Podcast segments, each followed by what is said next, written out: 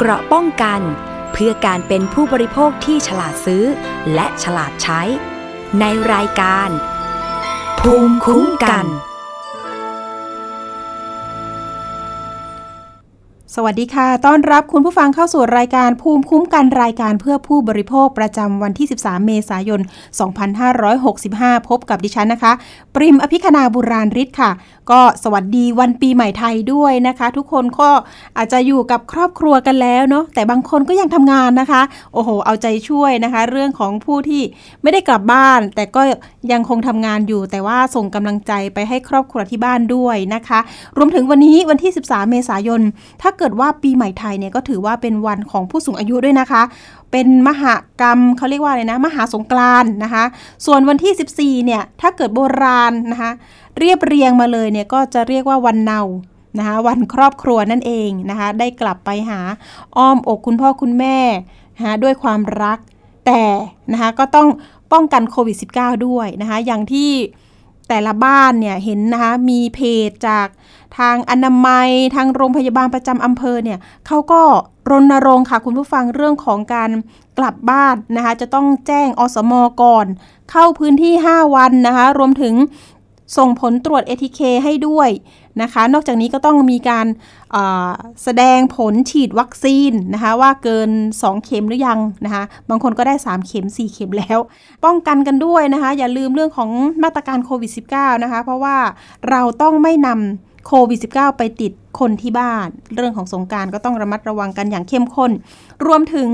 เรื่องของเส้นทางต่างๆนะคะ พูดถึงเทศกาลสงกรานต์แล้วนะคะก็เป็นช่วงที่มีสถิติเรื่องการเกิดอุบัติเหตุ บนท้องถนนเนี่ยสูงเลยทีเดียวนะคะอาจจะสูงมากกว่าปกติด้วยซ้ำในเรื่องของเทศกาลสงกรานต์นะคะบางครั้งเนี่ยทางเจ้าหน้าที่ก็บอกว่า สถิติการเกิดอุบัติเหตุเนี่ยบางทีมันจะมากกว่าวันเทศกาลปีใหม่สิ้นปี นะคะส่งท้ายปีเก่าต้อนรับปีใหม่แต่นี่แหละค่ะ จากที่ติดตามข่าวมานะคะ ทั้งสายถนนมิตรภาพ แล้วก็ถนนเอเชียนะคะ ตอนนี้เนี่ยรถก็เยอะมาก แต่ว่ามันจะเยอะในช่วงของวันที่ 11 12 นะคะ อย่างวันนี้วันที่ 13 เนี่ย ดิฉันคาดว่าทุกคนน่าจะถึงบ้านแล้วเรียบร้อยนะคะ แล้วก็ต้องระมัดระวังเรื่องของเช็คนะคะ การเตรียมตัวนะคะ เรื่องของรถยนต์จะต้องเช็คยังไงก่อนการเดินทางไกล รวมถึง เตรียมตัวของคนขับด้วย คนขับนี่ก็ต้องพักผ่อนให้เพียงพอนะคะ ไม่มีพฤติกรรมที่สุ่มเสี่ยงหรือว่าดื่มสุรายาเมากันขับรถก่อนไปอย่างนี้ไม่ได้นะคะ อันตรายมากๆ เพราะว่านะคะเราจะมีผู้โดยสารเนาะคนในครอบครัวของเราเดินทางไปด้วยรวมถึงบางคน เป็นเพื่อนร่วมงานกันเนี่ย อยู่จังหวัดเดียวกันก็ชักชวนขึ้นรถด้วยกันนะคะแล้วก็แชร์ค่าน้ำมันกัน อันนี้ก็ดีนะคะ น้ำมันแพงก็ช่วยกันแชร์ค่าน้ำมันด้วยนะคะเห็นเสียงสะท้อนจากประชาชนล่าสุดเลยก็บอกว่าเนี่ยแหละค่ะไม่หวั่นอะไรแหละวันเรื่องค่าน้ำมันแพงนะคะ ทั้งไปทั้งกลับไม่เป็นไร อันนี้ก็ต้องอถ้าเกิดมีคนแชร์เนี่ยก็ก็ดีนะคะะแต่ทีนี้ในสงกรานปีนี้เนี่ยทาง สำนักงานตำรวจแห่งชาตินะคะ โดยตำรวจทางหลวงเองเนี่ยก็มีมาตรการป้องกันนะ เรื่องของการลดการเกิดอุบัติเหตุ หรือว่าการขับขี่รถอย่างไรให้ปลอดภัย รวมถึงความพร้อมนะคะของหน่วยงานชุดปฏิบัติการต่างๆ ที่ออกมาให้บริการประชาชนเนี่ย ก็มีการกำชับกวดขันวินัยการจราจรอย่างเข้มงวดนะคะ รวมถึงมาตรการป้องกันโควิด -19 อย่างที่บอกไป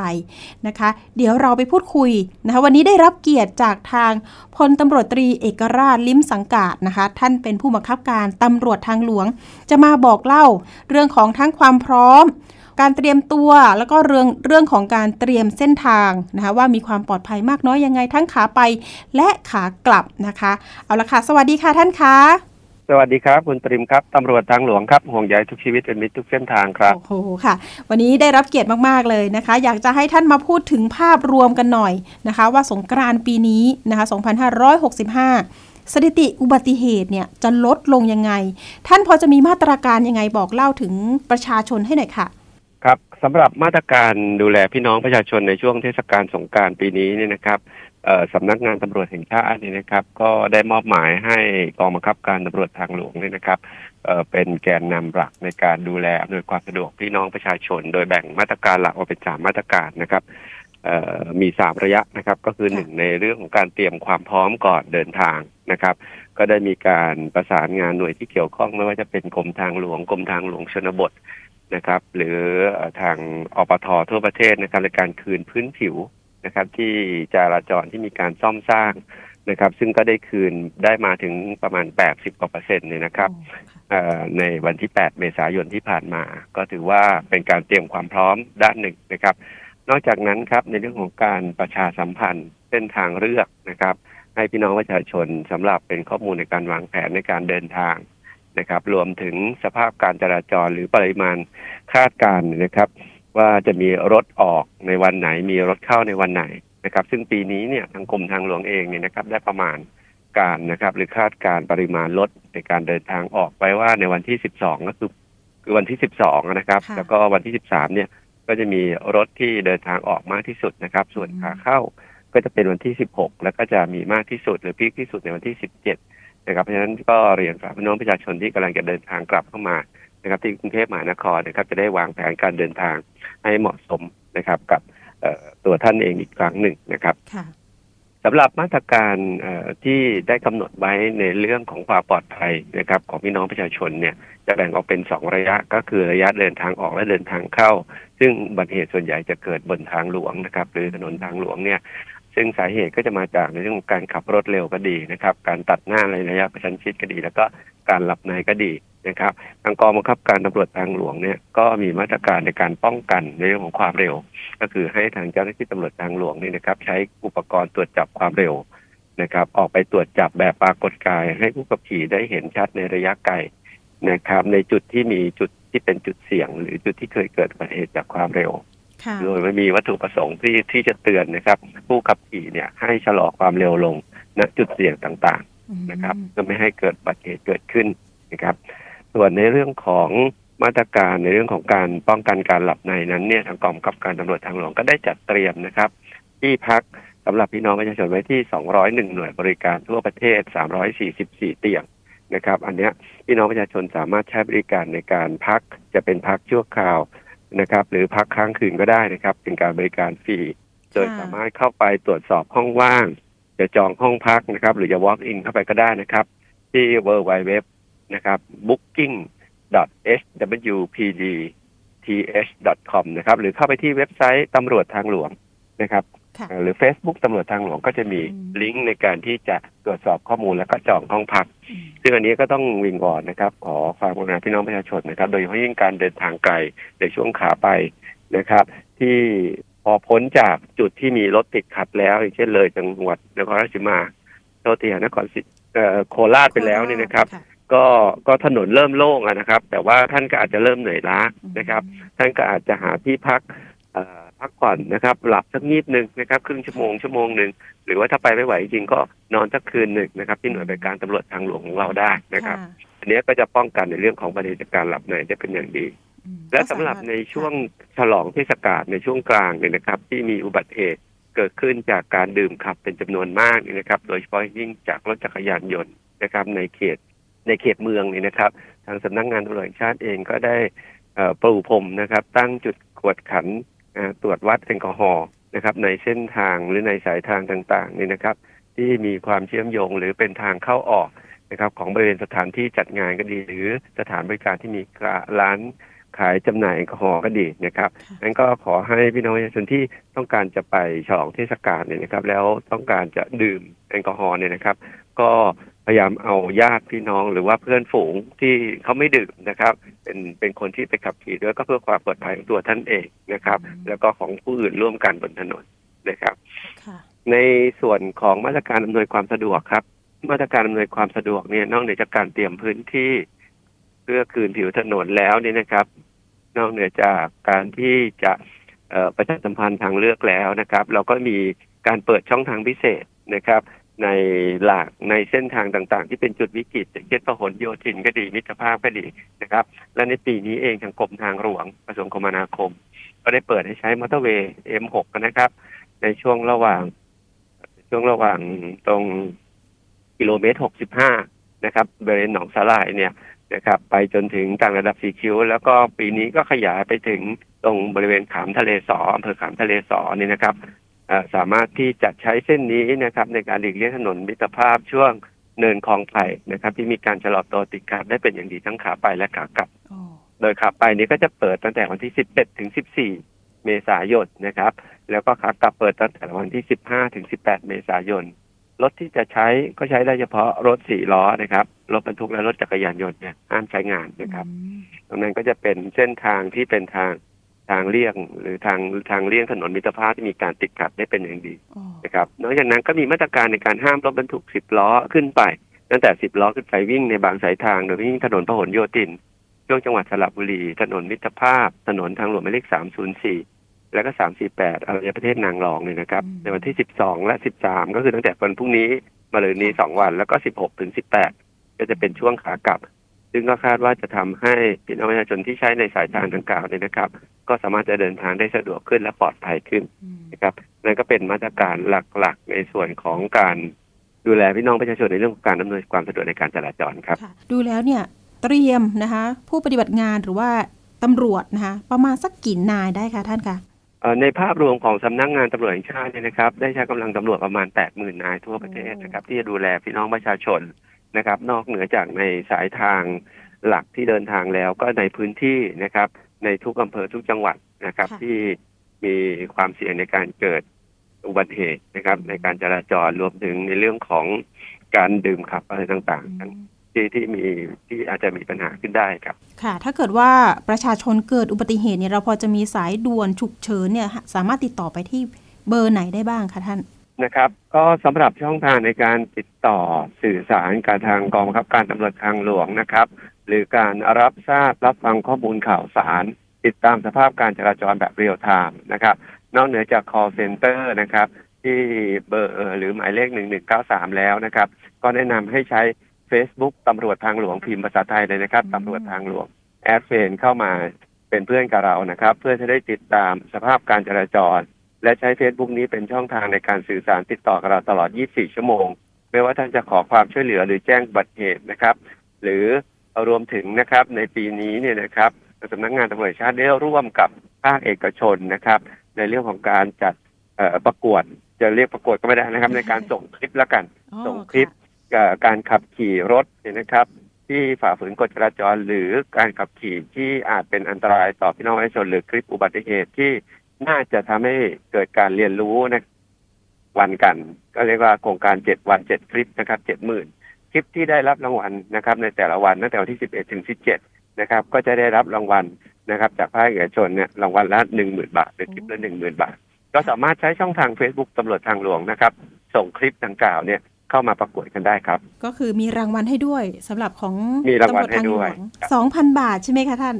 หนึ่งหมื่นบาทครับรางวัลละหนึ่งหมื่นบาท แล้วก็คลิปที่ส่งผ่าน Facebook ตำรวจทางหลวงเนี่ยนะครับ แล้วถ้าได้รางวัลเนี่ยนะครับ ทางกองบังคับการตำรวจทางหลวง ร่วมกับเอกชนก็จะมีรางวัลเพิ่มให้อีกรางวัลละสองพันบาทเป็นหนึ่งหมื่นสองพันบาทครับโอ้ค่ะ เดี๋ยวดิฉันจะไปเฝ้าข้างถนนไว้เลยนะคะครับก็เป็นโครงการดีๆเนาะโครงการอาสาตาจราจร ว่าอย่างนั้นเจ็ดวันเจ็ดคลิปเจ็ดหมื่นนะคะ แต่ว่าก็คือหนึ่งคนส่งได้แค่ ไม่ครับจะส่งมากี่คลิปก็ได้ครับเราเราไม่ได้จำกัดเพราะเราดูที่คลิปไม่ได้ดูที่คนแต่ได้รับคัดเลือกก็คือหนึ่งคนหนึ่งหนึ่งรางวัลเท่านั้นถูกไหมคะก็วันละหนึ่งรางวัลทั้งหมดก็มีเจ็ดรางวัลนะครับ สมมติว่าท่านส่งมาเจ็ดคลิปเลยนะครับแล้วคลิปเนี่ยเป็นที่โดนใจแล้วก็ท่านก็อาจจะได้รางวัลทั้งเจ็ดรางวัลเลยก็ได้นะครับ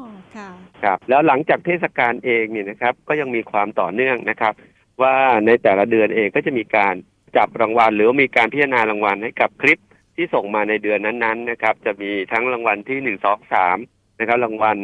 ปลอบใจ เอ้ยตัวเสียเขาเรียกว่ารางวัลอะไรฮะรางวัลสองพันบาท รางวัลสองหมื่นบาท อีกหลายรางวัลเลยครับ ก็เดี๋ยวคอยติดตามกันดู มีกำหนดวันส่งวันสุดท้ายไหมคะ เออวันสุดท้ายก็คือวันที่สิบเจ็ดนะครับสำหรับในช่วงเจ็ดวันเจ็ดคลิปนั่นก็คือตั้งแต่สิบเอ็ดถึงสิบเจ็ดก็คือตั้งแต่วันนี้นะครับจนถึงวันที่สิบเจ็ดครับ แต่สำหรับรางวัลในแต่ละเดือนก็จะส่งภายในเดือนนั้นครับ ค่ะ ท่านคะเห็นมีกิจกรรมดีๆ สโลแกนบอกว่าชีวิตวิถีใหม่ขับขี่อย่างปลอดภัยไร้อุบัติเหตุ อันนี้พอจะมีแบบเป้าหมายอะไรอย่างไรบ้างคะก็เป็นโครงการนะครับที่เราร่วมดำเนินการกับทั้งภาครัฐและภาคเอกชนนะครับ ไม่ว่าจะเป็นทางแต่ภาคเอกชนนะครับที่ที่มีมีประสงค์ที่จะดูแลสังคมก็ดี หรือทางภาครัฐอย่างเช่นวิทยาลัยการอาชีพนะครับ ก็จัดทำโครงการนี้นะครับ โดยมีกิจกรรมที่หลากหลาย ยกตัวอย่างเช่น ในเรื่องของการจัดทำผิด CRP CPR โทษทีฮะ CPR ให้พี่น้องประชาชนเนี่ยได้ได้ฝึกในการช่วยชีวิตในการปั๊มหัวใจนะครับเผื่อประสบอุบัติเหตุ หรือเผื่อจะเจอเหตุการณ์ที่ไม่คาดคิดเกิดขึ้นนะครับ จะได้ช่วยเหลือเพื่อนเพื่อนเพื่อนหรือว่าเพื่อนร่วมทางได้ โครงการเปลี่ยนไฟท้ายรถจักรยานยนต์นะครับ ซึ่งก็เป็นปัญหาสำหรับรถจักรยานยนต์ในต่างจังหวัดนะครับ ที่ไม่ค่อยได้จะสนใจเรื่องไฟท้ายจะสนใจกันแต่ไฟหน้าอย่างเดียว แล้วก็เป็นสาเหตุที่เกิดอุบัติเหตุที่ถูกชนท้ายนะครับ โครงการตรวจสภาพรถนะครับ สภาพรถไม่ว่าจะเป็นรถจักรยานยนต์หรือรถยนต์ก่อนการเดินทางนะครับ โครงการต่างๆนี้โครงการแจกเครื่องดื่มนะครับแจกเครื่องดื่มเพื่อป้องกันการหลบในเราก็ได้รับการสนับสนุนจากภาคเอกชน ที่แจกเครื่องดื่มทั่วประเทศถึงสี่สี่หมื่นห้าพันขวดนะครับ เพื่อให้พี่น้องประชาชนเนี่ยใช้ใช้ดื่มในระหว่างการเดินทาง แล้วก็ป้องกันการหลับในเราก็จะมีโครงการหลากหลายต่างๆวันนี้นะครับรวมถึงจากการเสวนานะครับเอ่อเพื่อเพื่อแนะนำเพื่อให้ให้ความรู้กับพี่น้องประชาชนในเรื่องของการขับขี่รถ เพื่อให้รู้ถึงพยันตรายที่อาจจะเกิดขึ้นจากการเดินทางนะครับอันนี้ครับก็ก็จะเป็นกิจกรรมที่เรา เรามีความประสงค์หรือมุ่งหวังที่จะเตรียมความพร้อมแล้วก็ดูแลพี่น้องประชาชนในช่วงเทศกาลสงการนี้ครับค่ะ ท่านคะสำหรับที่พักเนี่ยก็เป็นอีกอย่างหนึ่งที่จะมาช่วยคนขับรถให้ได้พักผ่อนเนาะแต่ว่าถ้าเป็นเต็นท์บริการเนี่ยค่ะ ยังมีอยู่ไหมคะของตำรวจทางหลวงอะค่ะ ตามเส้นทางสำหรับที่กลางเต็นท์เนี่ยนะครับตัวเต็นท์เองเนี่ยเราไม่มีแต่เรามีที่กลางเต็นท์ให้นะครับ มีพื้นที่ที่พี่น้องประชาชนสามารถที่จะไปกางเต็นท์ได้ แต่ส่วนใหญ่ผู้ที่จะมากางเต็นท์เนี่ยนะครับ ก็จะ เป็นในช่วงหน้าหนาวนะครับ ในช่วงหน้าหนาวแล้ว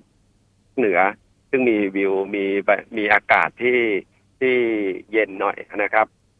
ที่ที่ตรงนั้นเราก็ยังมีอยู่นะครับ แต่ที่ห้องพักที่เรามีอยู่เนี่ยนะครับ ที่ใช้บริการพี่น้องประชาชนเนี่ยก็จะเป็นห้องพักพร้อมเตียงนอนอย่างดีนะครับ รวมถึงมีห้องน้ำให้บริการนะครับ ก็กึ่งกึ่งนะครับกึ่งกึ่งโรงแรมเลยละกัน แล้วก็จริงๆเราบริการทั้ง 365 วันก็คือบริการตลอดทั้งปี นะครับเพียงแต่ว่าในช่วงเทศกาลก็อยากจะรณรงค์หรือว่าอยากจะบอกให้พี่น้องประชาชนได้เข้ามาใช้เพื่อป้องกันอุบัติเหตุการหลับในครับ ค่ะ ก็คือฟรีด้วยนะคะฟรีครับฟรีครับค่ะ อันนี้ก็เป็นบริการที่ดีเยี่ยมมากนะคะ ก็ลดอุบัติเหตุได้ด้วยเนาะท่านคะเรื่องของอยากให้ท่านย้ำเตือนท้ายนี้นิดนึงเกี่ยวกับกฎหมายน่ารู้นิดนึง ถ้าเกิดว่าเนี่ยค่ะ เมาแล้วขับทำผิดกฎจราจรเนี่ย โทษเป็นยังไงบ้างคะ ครับสำหรับเรื่องเรื่องเมาแล้วขับเลยนะครับสำหรับกฎหมายปัจจุบันก็แล้วกันนะครับ ก็มีโทษถึงจำคุกนะครับ แล้วก็ทางทางศาลเนี่ยนะครับ ทางสำนักงานสารยาเนี่ยนะครับ ทางเลขาเนี่ยก็บอกว่าในช่วงเทศกาลปีนี้เนี่ยนะครับ มีโครงการทดลองในเรื่องของเอ่อเมาจับจริงนะครับ กักขังจริงก็คือ หมายถึงว่าถ้าผู้ขับขี่ท่านใดเนี่ยที่ที่ถูกจับนะครับ หรือมีปริมาณแอลกอฮอล์ตรวจวัด ได้เกินกว่า 50 มิลลิกรัมเปอร์เซ็นต์นะครับ แล้วก็ถูกนำตัวฟ้องยังศาลเนี่ยศาลเองเนี่ยจะจะลงโทษถึงขนาดกักขังนะครับ ก็จะไม่รอลงอาญานะครับ เพื่อเป็นการที่สร้างความรับรู้แล้วก็ป้องกันอุบัติเหตุที่เกิดจากเมาและขับนะครับสำหรับในกฎจราจรนะครับในในข้อหาอื่นๆนะครับ โดยเฉพาะยิ่งในเรื่องของเมาเอ่อในเรื่องของความเร็ว ในเรื่องของหมวกกันน็อกนี่นะครับ จริง ๆ แล้วเนี่ยวัตถุประสงค์อยากจะให้พี่น้องประชาชนหรือผู้ขับขี่จะไปบัติตามกฎจราจรเพื่อความปลอดภัยของท่านเอง มากกว่าที่จะหวังผลในการจับกลุ่ม ดังนั้นเนี่ยนะครับ อยากจะเรียนบอกว่ากฎจราจรจริงๆคือกฎแห่งความปลอดภัยดังนั้นถ้าเราขับรถตามกฎจราจร ก็เชื่อได้ว่าโอกาสที่เราขับรถอย่างปลอดภัยเนี่ย จะมีสูงขึ้นนะครับค่ะ ทิ้งท้ายให้ประชาชนนิดหน่อยค่ะ ท่านคะจะทำยังไงดีนะคะกลับไปหาครอบครัว ที่รักแล้วก็ปลอดภัยกลับมาทำงานกรุงเทพเหมือนเดิมค่ะ ครับในช่วงเทศกาลสงการนะครับ ก็คงเป็น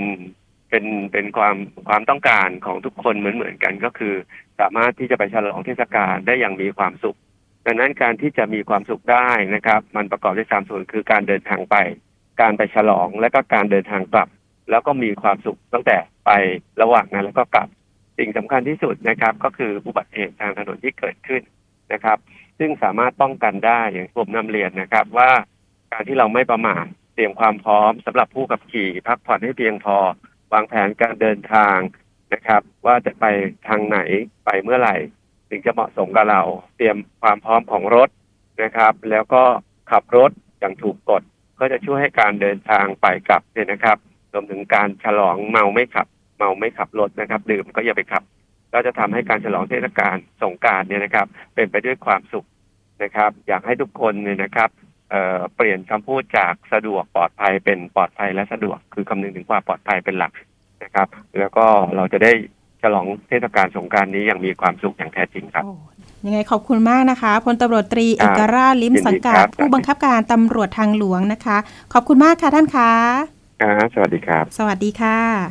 ค่ะ ปลอดภัยนะคะ เป็นอันดับหนึ่งจะดีเยี่ยมเลย รวมถึงที่พักฟรีนะคะ เข้าไปได้ที่ w w w b o o k i n g h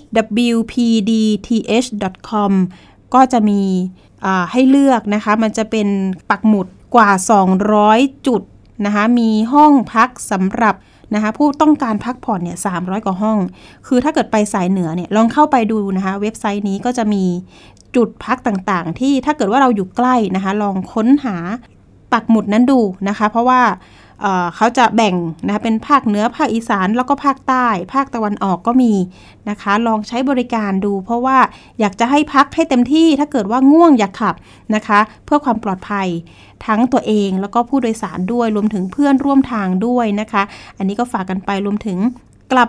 บ้านอย่างปลอดภัยแล้วก็ให้กลับมาโดยสวัสดิภาพด้วยนะคะ อันนี้ฝากกันไปด้วยนะคะ เอาละมันจะมีข้อมูลของทางปอพอด้วยนะ อันนี้ก็จะเป็นข่าวสารเกี่ยวกับเรื่องความปลอดภัยเช่นเดียวกันนะคะกรมป้องกันและบรรเทาสาธารณภัยเองเนี่ยนะคะก็มีการแนะนะคะเรื่องของความพร้อมนะคะคนพร้อมรถพร้อมเตรียมเส้นทาง ขับรถยึดหลักปลอดภัยสงกรสงกรานไร้อุบัติเหตุเทศกาลสงกรานเป็นช่วงที่มีสถิติอุบัติเหตุทางถนนสูงกว่าปกติ โดยมีสาเหตุหลักนะคะจากพฤติกรรมเสี่ยงของผู้ขับขี่ รวมถึงสภาพรถ และเส้นทางไม่ปลอดภัย เพื่อความปลอดภัยนะคะทางปพขอแนะนำควรปฏิบัติในการป้องกันอุบัติเหตุทางถนน และหลักขับรถอย่างปลอดภัย ไม่ว่าจะเป็นการเตรียมร่างกายให้พร้อมขับรถนะคะนอนหลับพักผ่อนให้เพียงพออย่างน้อย 7-8 ชั่วโมง ไม่อดนอนติดต่อกันหลายวันไม่ขับรถติดต่อกันเป็นเวลานาน เพื่อป้องกันการหลับในด้วย อันนี้ก็นะคล้ายๆกับทางท่านผู้การให้ข้อมูลไปเมื่อสักครู่ อยากจะย้ำเตือนกัน เพราะว่าช่วงนี้ก็อยากให้เที่ยวกันอย่างมีความสุข แล้วก็อย่าลืมเรื่องของมาตรการโควิดนะอ่าการอย่าตก ไปเรื่องที่ 2 กันต่อ เรื่องนี้อยากจะนำมาเตือนภัยกันนะคะ เรื่องนี้ก็จะเป็นเรื่องของเตือนภัยออนไลน์นะคะสำหรับคนที่ชอบซื้อสินค้าทางออนไลน์นะคะ ปรากฏว่าล่าสุดเลยเนี่ยเราเคยนำเสนอไปเป็นเหมือน title หัวนะคะหัวข้อข่าวเฉย นะคะ เป็นเรื่องของการโหลดแอปพลิเคชัน คล้ายๆกับแอปแพลตฟอร์ม ชื่อดังอะค่ะ สินค้าเนี่ยโอ้โหมีมากมายหลายอย่างเลยทีเดียว ซึ่งแอปพลิเคชันนี้นะคะ ปรากฏว่า ชื่อว่าจินซ่ามอตอนนี้มีผู้เสียหายกว่าร้อยคนแล้วนะคะ เข้าไปซื้อสินค้าหลากหลายเลย เพราะอะไร เพราะราคาถูก อย่างเช่น iPhone 13 ถ้าเป็นรุ่นโปรเนี่ย ก็หลัก 40,000 กว่าบาท ปรากฏว่ามีคน เห็นโฆษณาขาย ยิงแอดโฆษณามาทาง Facebook เราอีกแล้ว iPhone Pro ลดเหลือ 20,000 กว่าบาท มีคนซื้อนะคะ ปรากฏว่าต้องโอนเงินไปก่อน มีคนหลงเชื่อค่ะ รวมถึงสินค้าเครื่องใช้ไฟฟ้าต่างๆ มีการซื้อแอร์ซื้อทีวีนะคะตู้เย็นอะตู้เย็นไม่น่าจะมีนะ ใหญ่เกินไปหรือเปล่า แต่แอร์ก็มีคนซื้อแล้วนะ เดี๋ยวจะมีเคสตัวอย่างของเรามาพูดคุยด้วยนะ เรื่องนี้อยากยกตัวอย่างนิดนึงนะคะผู้เสียหายเนี่ยทำธุรกิจเปิดร้านขายเครื่องปรับอากาศอยู่ที่ จังหวัดนครราชสีมานะจากนั้นก็ไปพบแอปพลิเคชันที่ชื่อว่าจินซ่ามอขายสินค้านะคล้ายแพลตฟอร์มดังนะคะก็สามารถไปโหลดแอปดังกล่าวเนี่ยผ่าน App Store ในเครื่อง iOS Android นะคะก็นี่แหละค่ะ เห็นโฆษณาเครื่องปรับอากาศในแอปนี้ราคาถูก เกิดเหตุตั้งแต่ประมาณสัก 9 มีนาคม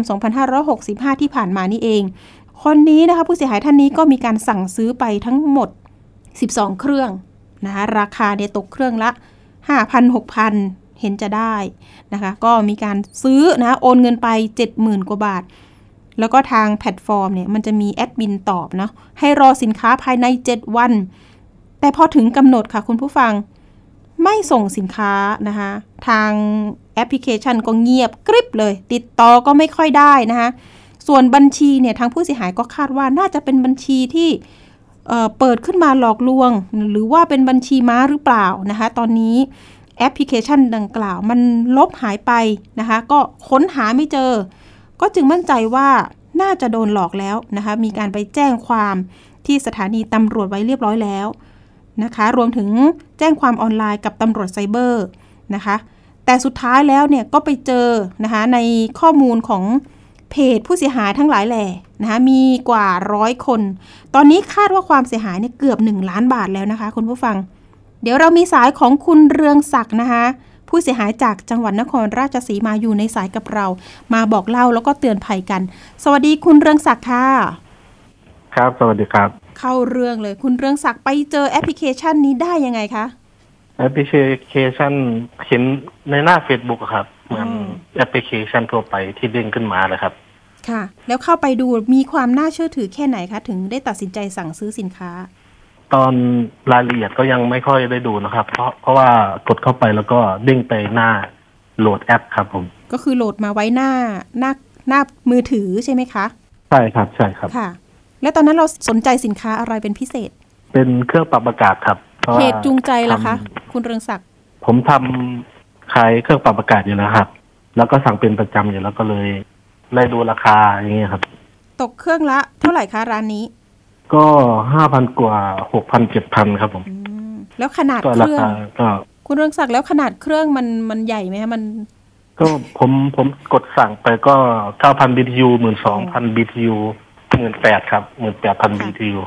ปกติถ้าเกิดว่าขนาดนี้เครื่องขนาดนี้ราคามันอยู่ที่เท่าไหร่คะแพงกว่ากันประมาณ500ถึง1,000บาทครับอ๋อก็ไม่เยอะเท่าไหร่ครับใช่ไหมครัห้าบร้อยครับหนึ่งพันประมาณนี้ครับ ตัดสินใจอยู่นานไหมคะ ที่กว่าเราจะอะซื้อตั้งสิบสองเครื่องอะค่ะ ก็ไม่นานเขายังไม่ได้ดูรายละเอียดอะไรมากนะครับ ก็คือดูไล่ดูประมาณสักหนึ่งวันได้ไหม ประมาณ1-2ชั่วโมงนะครับอ๋อก็อ๋ออ๋ออ๋อใจร้อนนะเราไม่นะได้ดูรายละเอียดเลยครับ ใช่ครับอ๋อก็คือก็คือสั่งไปเลย แล้วทีนี้วิธีการหลักเกณฑ์เนี่ยต้องยังไง โอนเงินไปก่อนหรือยังไงคะอ่ามันเป็น QR code ครับผมอ๋อคือสมันนจะใจเป็น QR code ขึ้นมาให้เราแล้วก็สแกนจ่ายครับเขาก็จะมีอ่าจ่ายจ่ายเก็บปลายทางจ่ายก่อนสามสิบเปอร์เซ็น อ่ามีผ่อนแบบผ่อนแบบอะไรเนี่ยครับ แต่พวกนั้นจะได้จะได้เพิ่มบัตรประชาชนเข้าไป ผมก็เลยไม่ไม่ไม่ไม่เอา ผมก็เลยเป็นโอนโอนโอนเอาก็คือโอนก้อนเดียวเลยผ่าน QR code ใช่ไหมคะ ใช่ครับ แล้วมันปรากฏชื่อของชื่อบัญชีขึ้นมาไหมคะ ชื่อบัญชีมีครับ แต่ว่าเลขบัญชีไม่มีครับ อ๋อ ชื่อบัญชีมี ครับผมแสดงว่าตอนนี้เราก็ทราบชื่อบัญชีละเนาะแล้วก็แจ้งความใช่ครับก็คือแจ้ง เอาผิดนายคนนี้แหละ ใช่ครับแต่แค่เรียเราบร้อยแล้วครับ เราคิดว่าเขาเป็นบัญชีม้าไหมก็คิดว่าเป็นเช่นนั้นเหรอครับ เพราะว่าแอปก็น่าจะเป็นของของจีนครับผมอันนี้ตำรวจบอกหรือว่ายังไงคะ เราไป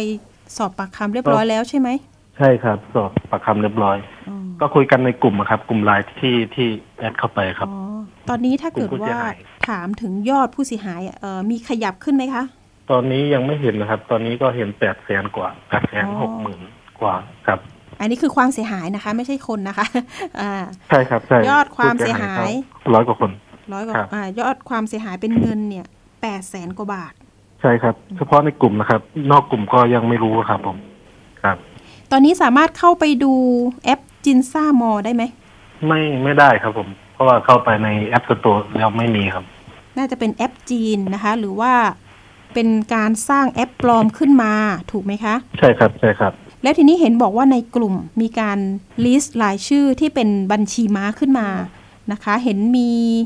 หลายบัญชีเลยใช่ไหมคะ พอจะสรุปตัวเลขได้ไหมคะ คุณเรืองศักดิ์ตัวเลขอะไรครับ ตัวเลขของบัญชีม้าค่ะ บัญชีม้าเยอะมากเลยนะครับ เป็นสิบได้ไหมคะ ครับผมน่าจะเป็นสิบครับ เดี๋ยวตอนที่คุณเรืองศักดิ์นะคะเล่าเล่าตอนย้อนกลับไปนิดนึงพอโอนเงินไปทั้งหมด70,000บาทนะคะเขาให้รอกี่วันแล้วหลังจากนั้นติดต่อกันยังไงบ้าง ของผมก็รอรอประมาณสี่วัน ผมก็เลยติดต่อเข้าไปติดต่อได้ทางเดียวก็คือเป็นช่องแชทนะครับค่ะช่องแชทของแอปก็ลองสนทนาดู มันก็ตอบเหมือนภาษาคอมอะครับอ๋อแชทกันก็ ไม่รู้เรื่องครับ ไม่ใช่คนที่มาตอบเป็นแอดมินใช่จคริรังบใช่ครับเหมือนประมาณนั้นครับๆลักษณะเขาจะบอกว่ายังไงคะให้รอให้รอหรือยังไง ใช่ครับเขาบอกให้รอเจ็ดวันเจ็ดวันสินค้าจะถึงเจ็ดวันจะคืนเงินอะไรอย่างเงี้ยครับอ๋อแล้วแล้วมารู้ตัวตอนไหนว่าน่าจะโดนหลอกแล้วก็วันประมาณสี่ห้าวันนะครับ ก็เลยเข้าแจ้งความทางออนไลน์ก่อน แจ้งความออนไลน์ก่อน แล้วก็จะมีเจ้าหน้าที่ที่ พื้นที่ของเราครับ โทรมาให้เข้าไปสอบสวนสืบสวนนะครับ ครับ ตอนนี้ยังไงบ้างเจ็ดหมื่นของเราหายไปเลย หายไปเลยครับผม ตกใจไหมเคยเจอเหตุการณ์แบบนี้บ้างไหมคะ ก็ตกใจอยู่ครับ ก็ไม่เคยเจอครับผม เพราะว่าก็เห็นตามแอป TikTok อะไรก็มีแต่เป็นโทรมาเป็นอ่ามิจฉาชีพโทรมาอะไรอย่างเงี้ยครับ ไม่เคยเจอแบบแอปอย่างนี้ครับ คุณเรืองศักดิ์แล้วคดีมีความคืบหน้าไหมคะ ก็ยังครับสารวัตรก็ให้ไปอายัด บัญชีของบัญชีนี้ครับ บัญชีค่ะม้าครับ บัญชีนี่เราพอจะบอกชื่อได้ไหมคะอะอาจจะต้องสงวนนามสกุลไว้ก่อนนะ เพื่อเตือนภัยเอาเอาคร่าวๆก่อน ครับนายชาคิดครับผมนายชาคริตนะคะครับชาคิด อันนี้ก็เป็นหนึ่งในตัวเขาเรียกว่าสินค้าก็คือคุณเรืองศักดิ์ซื้อแอร์นะคะ ส่วนอีกท่านหนึ่งที่ดิฉันได้คุยเนี่ย จะเป็นอีกท่านหนึ่งอยู่จังหวัดชนบุรี อันนี้ซื้อโทรศัพท์มือถือ นะคะครับแล้วทีนี้เห็นบอกว่ามีการพยายามค้นหานะคะหลังจากที่รอสินค้ามานาน ก็ไปค้นหาชื่อของบัญชี ปรากฏว่าไปเจอ Facebook ของคนที่มีชื่อตรงกับบัญชีธนาคารที่ผู้เสียหายโอนไปนะคะ ก็มีการแอดลองแชทคุยกัน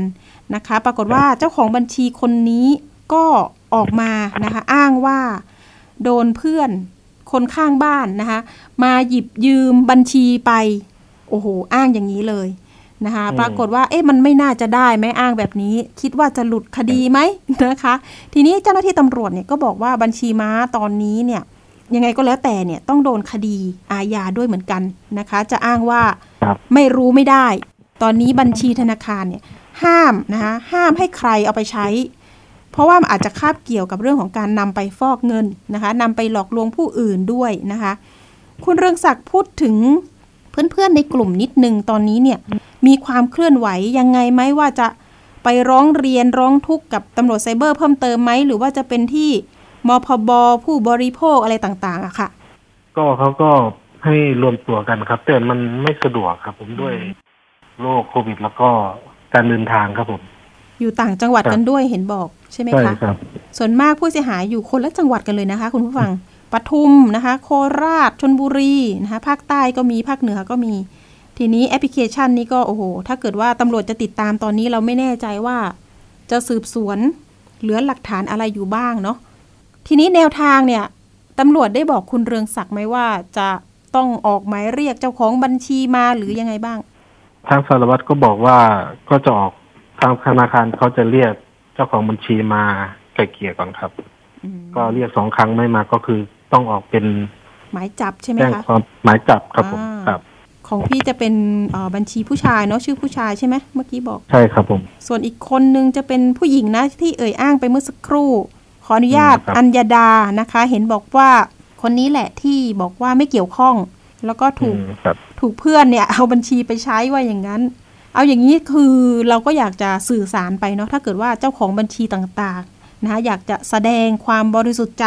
ก็ให้มาตามหมายเรียกของเจ้าหน้าที่ตำรวจดีกว่าไหมนะคะ คุณเรืองศักดิ์ตอนนี้อยากจะให้คุณเรืองศักดิ์เตือนภัยออนไลน์นิดนึงนะคะสำหรับคนที่ต้องการซื้อสินค้าผ่านทางออนไลน์นะคะ เราก็เตือนกันบ่อยๆ แต่ว่าครั้งนี้ดูแล้วคุณเรืองศักดิ์เสียหายเยอะจังเลยนะคะ ก็อยากจะครับผมเป็นครับอุทาหรณ์ด้วยนะคะ เชิญค่ะ ก็อยากเตือนเพื่อนๆนะครับที่ ขาช็อปทั้งหลายนะครับ ก็ให้ช็อปแอปที่เราเคยช็อปดีกว่า อย่าไปช็อปอะไรแอปที่มันแปลกๆเนี่ยครับ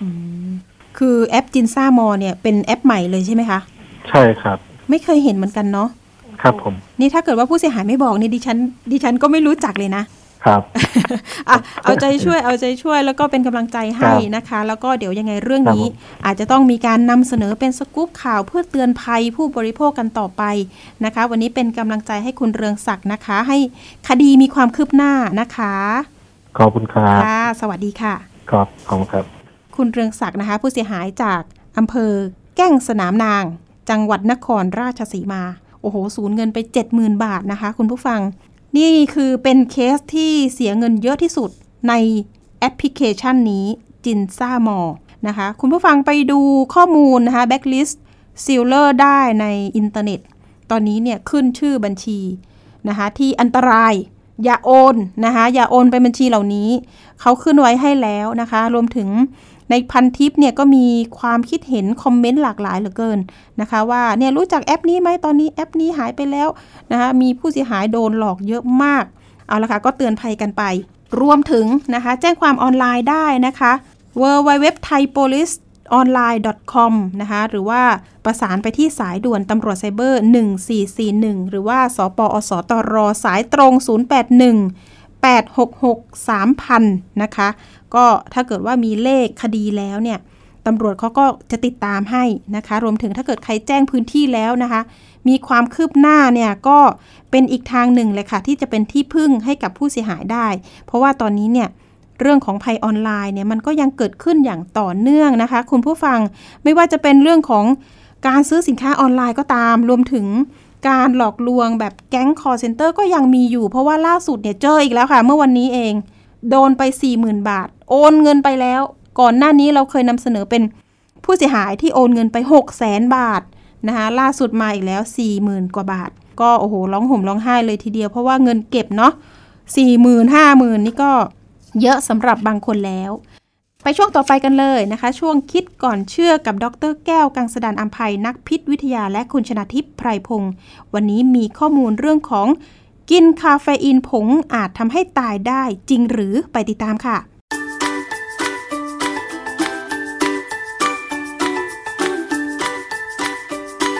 ช่วงคิดก่อนเชื่อ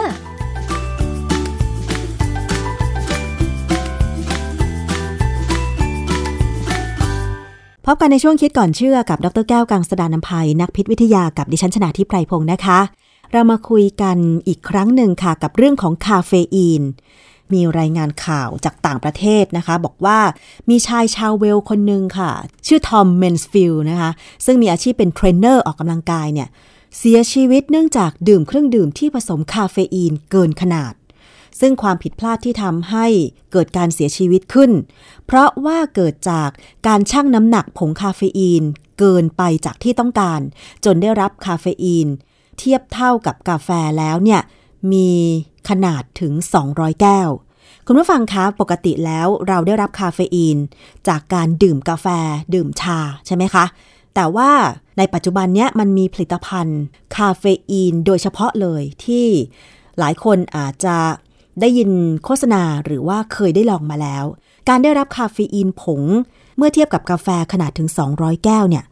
มันทำให้เสียชีวิตได้อย่างไร ต้องไปถามข้อมูล เรื่องนี้กับอาจารย์แก้วค่ะ อาจารย์คะ โดยปกติแล้วร่างกายควรได้รับไม่เกินวันละเท่าไหร่ถึงจะปลอดภัยคะอาจารย์ โดยปกติ WHO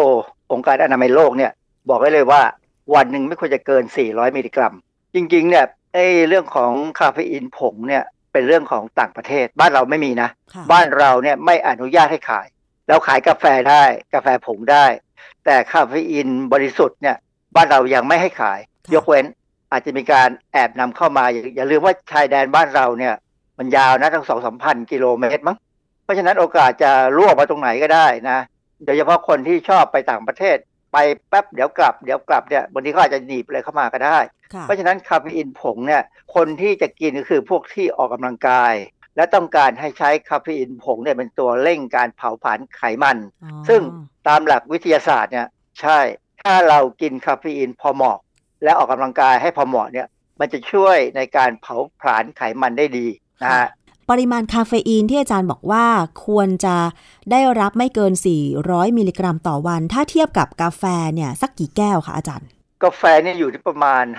50-80 มิลลิกรัมต่อแก้วนะขึ้นอยู่กับแก้วใหญ่แก้วเล็กค่ะชงเข้มไม่เข้มนะ เพราะฉะนั้นก็สัก 7-8 แก้วมั้งคือแล้วแต่ว่าเราชงเองหรือเราไปซื้อกาแฟโบราณกินกาแฟโบราณเนี่ยส่วนมากจะเข้ม เพราะเขาขายพยายามให้เราติดใจอะ่ะทั้งหวานทั้งมันทั้งแก่ด้วยใช่ไหมซึ่งอันเนี้ยอันตรายมากค่ะนะคือมันมันพลังงานสูง มันอันตรายมากเพราะพลังงานมันสูง อย่างกรณีของการที่แมนส์ฟิลด์เนี่ยที่เขาทำเนี่ยเขาชง เครื่องดื่มคาเฟอีนเอง อาจจะเป็นน้ำหวานแล้วก็เติมคาเฟอีนเข้าไปก็ตามเนี่ยนะประเด็นคือเขาต้องการชั่งน้ำหนักเนี่ยเป็นมิลลิกรัม แต่เขาไปใช้ตาชั่ง ซึ่งมันเป็นตัวเลขของกรัมนึกออกไหมว่าจะชั่งใช้ใช้ตาชั่งที่ใหญ่เกินขนาดที่ต้องการชั่งเนี่ยมันไม่ได้ค่ะในหลักวิทยาศาสตร์เคมีหรือที่เราต้องชั่งสารอะไรก็ตามเนี่ย แบบเนี้ยเป็นความผิดพลาดมากๆเลย เพราะว่าเราจะไปเล็งยังไง ให้มันได้เป็นมิลลิกรัมค่ะเมื่อตาช่างมันออกเป็นกรัม หนึ่งกรัมเท่ากับพันมิลลิกรัมอะค่ะนะเพราะฉะนั้นความผิดพลาดเลยตักผิดตักถูก เลยได้เข้าไปต้องเท่ากับ 200 แก้ว หรือเขาเขาได้เข้าไปเนี่ยเออได้ประมาณ 5 กรัมหรือ 5,000 มิลลิกรัมค่ะ5,000 มิลลิกรัมกับ 400 มิลลิกรัมเนี่ยต่างกันมัมานกมากเลยมากมายมหาศาลนะฮะค่ะเพราะฉะนั้นคาเฟอีนเนี่ยในความเป็นจริงเนี่ยเป็นยาเขาก็เป็นยาด้วยนะ เพราะฉะนั้นเนี่ยก็เลยเข้าในหลักการของว่าสารเคมีเนี่ยน้อยไปปริมาณน้อยมีประโยชน์ ปริมาณมากเป็นอันตรายค่ะ อาจารย์ถ้าได้ปริมาณคาเฟอีนมากเนี่ยจะทำให้เกิดอะไรขึ้น หัวใจเต้นเร็ว แล้วก็ไม่รู้สึกผมเคยเป็นอยู่ครั้งหนึ่งไปตีแบดนะฮะเป็นเล่นแบดอยู่กำลังเล่นเนี่ยเด็กเขาเอากาแฟโบราณมาให้ เราก็นึกว่าไม่น่ามีอะไร เชื่อไหมว่าผมดื่มเข้าไปอึกสองอึกห้าแล้วพอจะเริ่มตีใหม่คราวนี้หัวใจมันเต้นแบบเต้นแรงอะ่ะ ตุบตุบตุบตุบแล้วมันไม่ไม่กลับไปที่เก่าอะ่ะ เล่นไม่ได้เลยต้องเลิกเล่นแบดอะเพราะมีความรู้สึกว่าถ้าเล่นไปอาจจะตายค่ะ แล้วถ้าเกิดว่าเรารู้ตัวว่าเราได้รับปริมาณสารคาเฟอีน มากเกินไปจนหัวใจเต้นเร็ว วิธีแก้แบบเร่งด่วนฉุกเฉินควรจะทำยังไงอาจารย์ นั่งพักแล้วดื่มน้ำเยอะๆ ดื่มให้ให้ให้เราอยากปัสสาวะเยอะๆ เพราะว่าคาเฟอีนเนี่ยส่วนใหญ่จะขับออกทางปัสสาวะ ทางทางตับก็ได้ ตับก็ช่วยนะฮะไปทางอุจจาระแต่ว่าความที่เขาอยู่ในเลือดใช่ไหมพออยู่ในเลือดเนี่ยเวลาไปในร่างกายเนี่ยเลือดจะต้องหมุนเวียนไหลไปที่ไตด้วย เพื่อ กรองก็กลายเป็นออกไปกับปัสสาวะได้ เพราะฉะนั้นถ้ามีความรู้สึกว่าดื่มเครื่องดื่มอะไรก็ตาม ที่คิดว่ามีคาเฟอีนแล้วมันหัวใจเต้นปุบปุบนะแรงๆเนี่ยนะให้ดื่มน้ำเข้าไปเยอะๆนั่งพักแป๊บหนึ่งพอเราอยากเข้าห้องน้ำเนี่ยเราจะถ่ายออกค่ะมันก็จะค่อยๆไปนะแล้วแต่ว่าใครสามารถจะขับได้เร็วกว่ากัน อย่างผมผมเนี่ยขับเร็ว อาจารย์แล้วคาเฟอีนที่สกัดมาเนี่ยค่ะ ที่มีขายในต่างประเทศเนี่ยส่วนใหญ่เขาใช้ในฟิตเนส หรือว่าประชาชนสามารถซื้อมาชงเองที่บ้านได้อะค่ะเออในหลายประเทศเนี่ยซื้อมาชงเองได้นะเพราะว่าเขาคิดว่าประชาชนเขาเนี่ยมีความรู้ดีพอ แต่ว่าขนาดแมนส์ฟิลด์นี่ก็ฝรั่งอะนะก็ยังไม่รู้เรื่องการตาชั่งอะบ้านเราเนี่ยตาชั่งมีปัญหามากนะค่ะเวลาเราเกิดมีปัญหาเกี่ยวกับการชั่งสารเจือปนในอาหารใส่ลงไปใน อาหารที่มีการขายตามบ้านนะไม่ได้เป็นอุตสาหกรรมอะนะปัญหาตาช่างนี่แหละ ที่ทำให้ใส่นู่นใส่นี่เยอะเกินไปเป็นโซเอตมากไปก็เพราะว่าตาช่างมันไม่ดีค่ะนะฮะอาจารย์ตาช่างในห้องแลบกับตาช่างแบบชาวบ้านที่ขายของช่างน้ำหนักผลไม้ทั่วไปเนี่ย จริง ๆ แล้วคือมันคนละประเภทกันเลยใช่ไหมราคาต่างกันนะคือถ้าเป็นตาช่างไฟฟ้าที่เป็นตัวเลขเนี่ย อันนั้นพอใช้ได้นะ ซึ่งมันก็แพงขึ้นมาระดับหนึ่ง แต่ขึ้นจริง ๆ เนี่ยต้องดูก่อนว่าตัวเลขที่เราต้องการช่างเนี่ยเช่นเราต้องการช่าง 5 กรัมเนี่ย แต่ช่างต้องคลุมระหว่าง 1 กรัมไปถึงร้อยกรัมใช่ไหมตัวเลขที่เราจะช่างเนี่ยจะต้องอยู่ตรงกลางระหว่างช่วงที่เขาบอกว่า แต่ช่างเนี่ยช่างได้ขนาดไหนที่ว่ามีความถูกต้องค่ะถ้าเราตัวเลขที่เราจะช่างเนี่ยไม่อยู่ในช่วงที่เขาบอกว่าเป็นช่วงที่ถูกต้องที่ช่างแล้วถูกต้องเนี่ย อันนั้นใช้ไม่ได้เลย ซึ่งอันนี้ก็เป็นหลักการทางวิทยาศาสตร์ตาช่างที่อยู่ในห้องปฏิบัติการวิทยาศาสตร์ก็เหมือนกัน เวลาจะช่างเนี่ยต้องเลือกใช้ตาช่างที่เหมาะสมค่ะไม่ใช่ว่าจะช่างของนิดเดียวแล้วไปใช้ตาช่างใหญ่ จะช่างของเยอะๆแล้วไปใช้ตาช่างที่มีช่วงเล็กช่วงแคบไม่ได้ อันนี้เป็นพื้นฐานของนักวิทยาศาสตร์ที่ต้องเข้าใจในการช่างเลย อาจารย์แล้วเรื่องการดื่มเครื่องดื่มที่มีคาเฟอีนในปริมาณสูงๆเนี่ย ก่อนหน้านี้มันเคยมีงานวิจัยหรือข่าวอะไรไหมที่ออกมาเกี่ยวกับเรื่องนี้นะคะมีเคยผมอ่านข่าวเจออันหนึ่งนะ เขาบอกว่าเมื่อวันที่ 16 พฤษภาคม 2017 มีข่าวเดวิสอัลเลนคลายป์อายุ 16 ปี อันนี้เป็นวัยรุ่นนะ สุขภาพดีอยู่ในรัฐเซาท์แคโรไลนาเขาเสียชีวิตเนื่องจากคาเฟอีนทำให้เกิดภาวะหัวใจเต้นผิดจังหวะ ที่ตอนนั้นที่ผมบอกว่าผมดื่มกาแฟโบราณเข้าไปแล้วหัวใจเต้นตุบๆเนี่ยอันนั้นคือผิดจังหวะแล้วนะค่ะมันไม่เป็นจังหวะ เรารู้สึกไม่ดีนะฮะคนเนี้ยเข้าไปไปดื่มลาเต้จากร้านแฮมเบอร์เกอร์ ที่ดังเลยบ้านเราก็มี ในลาเต้ของเขาเนี่ยมีคาเฟอีน 142 มิลลิกรัม คือเขาจะระบุไว้ที่ของเมนูเขาเลยว่ามีเท่าไหร่เท่าไหร่ มีลาเต้เนี่ย 142 มิลลิกรัม ไปดื่มน้ำอัดลมสีเหลืองขนาดใหญ่ อันนี้ยี่ห้อนี้เคยเข้ามาขายเมืองไทยแล้วเจ๊งตามระเบียบไปแล้วนะ มีคาเฟอีน 90 มิลลิกรัมค่ะนะฮะ แล้วก็ไปดื่มเครื่องดื่มให้พลังงาน เครื่องดื่มชูกำลังที่มีโลโก้เป็นวัวมากกว่าหนึ่งตัว จะมีคาเฟอีน 240 มิลลิกรัม ในเวลาเพียงไม่ถึง 2 ชั่วโมงเนี่ยเขาได้คาเฟอีนเข้าไป 472 มิลลิกรัม เขาเนี่ยเป็นคนที่มีน้ำหนัก 90 กิโลกรัม แต่ไม่ได้เป็นคนอ้วน เป็นคนตัวใหญ่ สูงใหญ่ ที่ด้วยคนน้ำน้ำหนัก 90 กิโลกรัม ได้รับคาเฟอีนเข้าไปแค่ 472 มิลลิกรัม ซึ่งเกินที่ WHO บอกไว้ที่ 400 มิลลิกรัมเนี่ยค่ะตายอะแล้วภายในเวลาสองชั่วโมง ถือว่า เวลา2ชั่วโมง ระยะเวลาสั้นจริงๆมากเนาะ ใช่ จริงๆเขาบอกว่า 400 มิลลิกรัมเนี่ยเฉลี่ยทั้งทั้งวันนะอืมหมายความว่าอาจจะเช้าถึงเย็น 400 มิลลิกรัมก็เยอะนะเครื่องดื่มชูกำลังบ้านเราเนี่ยก็ระระบุเอาไว้ประมาณขวดละ 80 อะไรอย่างเงี้ยนะค่ะซึ่งไม่ให้ดื่มเกินวันละสองขวดก็ประมาณ160ก็พอแล้วเพราะนี่อีกอันหนึ่งที่น่าสนใจคือ 2019ธันวา 2019 เนี่ย มีช่างเชื่อมชายชาวโปแลนด์ชื่อลูคัสซานเดลูสกี้นะเขาอายุ 36 ปีเอง เขาเสียชีวิตหลังจากบริโภคผลิตภัณฑ์ที่มีคาเฟอีน พอเขาไปตรวจชันสูตรพลิกศพเดี๋ยวผ่าดูเนี่ยปรากฏว่านายแซนเดลิวสกี้เนี่ยมีความเข้มข้นของคาเฟอีนในเลือดอยู่ที่ 282 ไมโครกรัมต่อเลือด 1 มิลลิลิตร ซึ่งในในทางวิทยาศาสตร์ก็บอกว่าสูงมากตายเลย แสดงว่าการได้รับคาเฟอีนแบบปริมาณสูงในเวลาอันรวดเร็ว เช่นอาจจะดื่มอย่างรวดเร็ว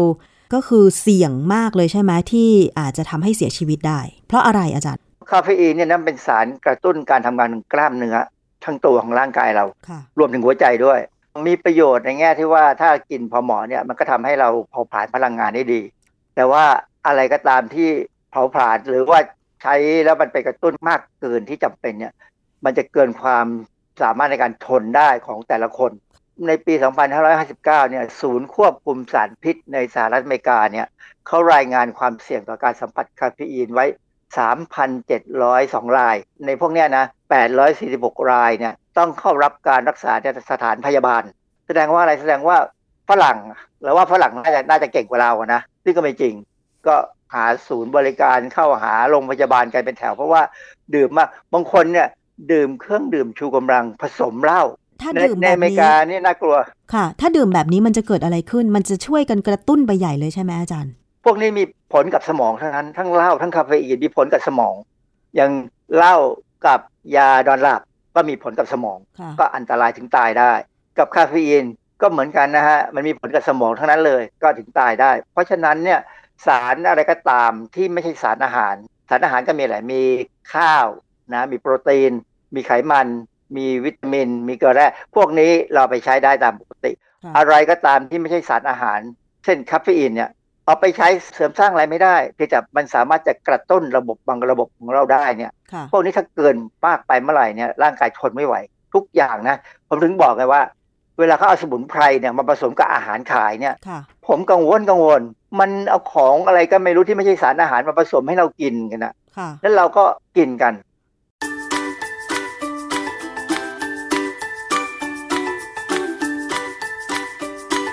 ช่วง คิดก่อนเชื่อข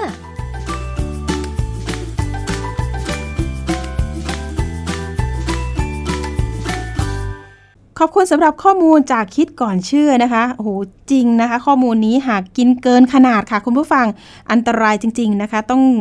วิเคราะห์ให้ดีนะคะ การจะกินอะไรไปสักอย่างหนึ่งนี่โอ้โหร่างกายของเราเนี่ยนะคะเป็นอะไรที่ต้องระมัดระวังอย่างเช่น เคสล่าสุดที่เป็นข่าวดัง ๆ นั่นก็เหมือนกัน อันนั้นก็ไปดื่มอะไรนะ น้ำส้ม นะคะอันนั้นมียานอนหลับผสมด้วย โอ้โห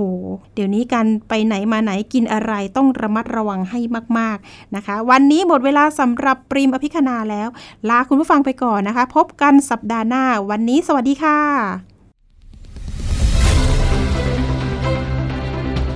ติดตามรายการได้ที่ www.thaipbspodcast.com แอปพลิเคชัน Thai PBS Podcast หรือฟังผ่านแอปพลิเคชัน Podcast ของ iOS Google Podcast Android Podbean SoundCloud และ Spotify ติดตามความเคลื่อนไหวของรายการและแสดงความคิดเห็น โดยกดถูกใจที่ facebook.com/thaipbspodcast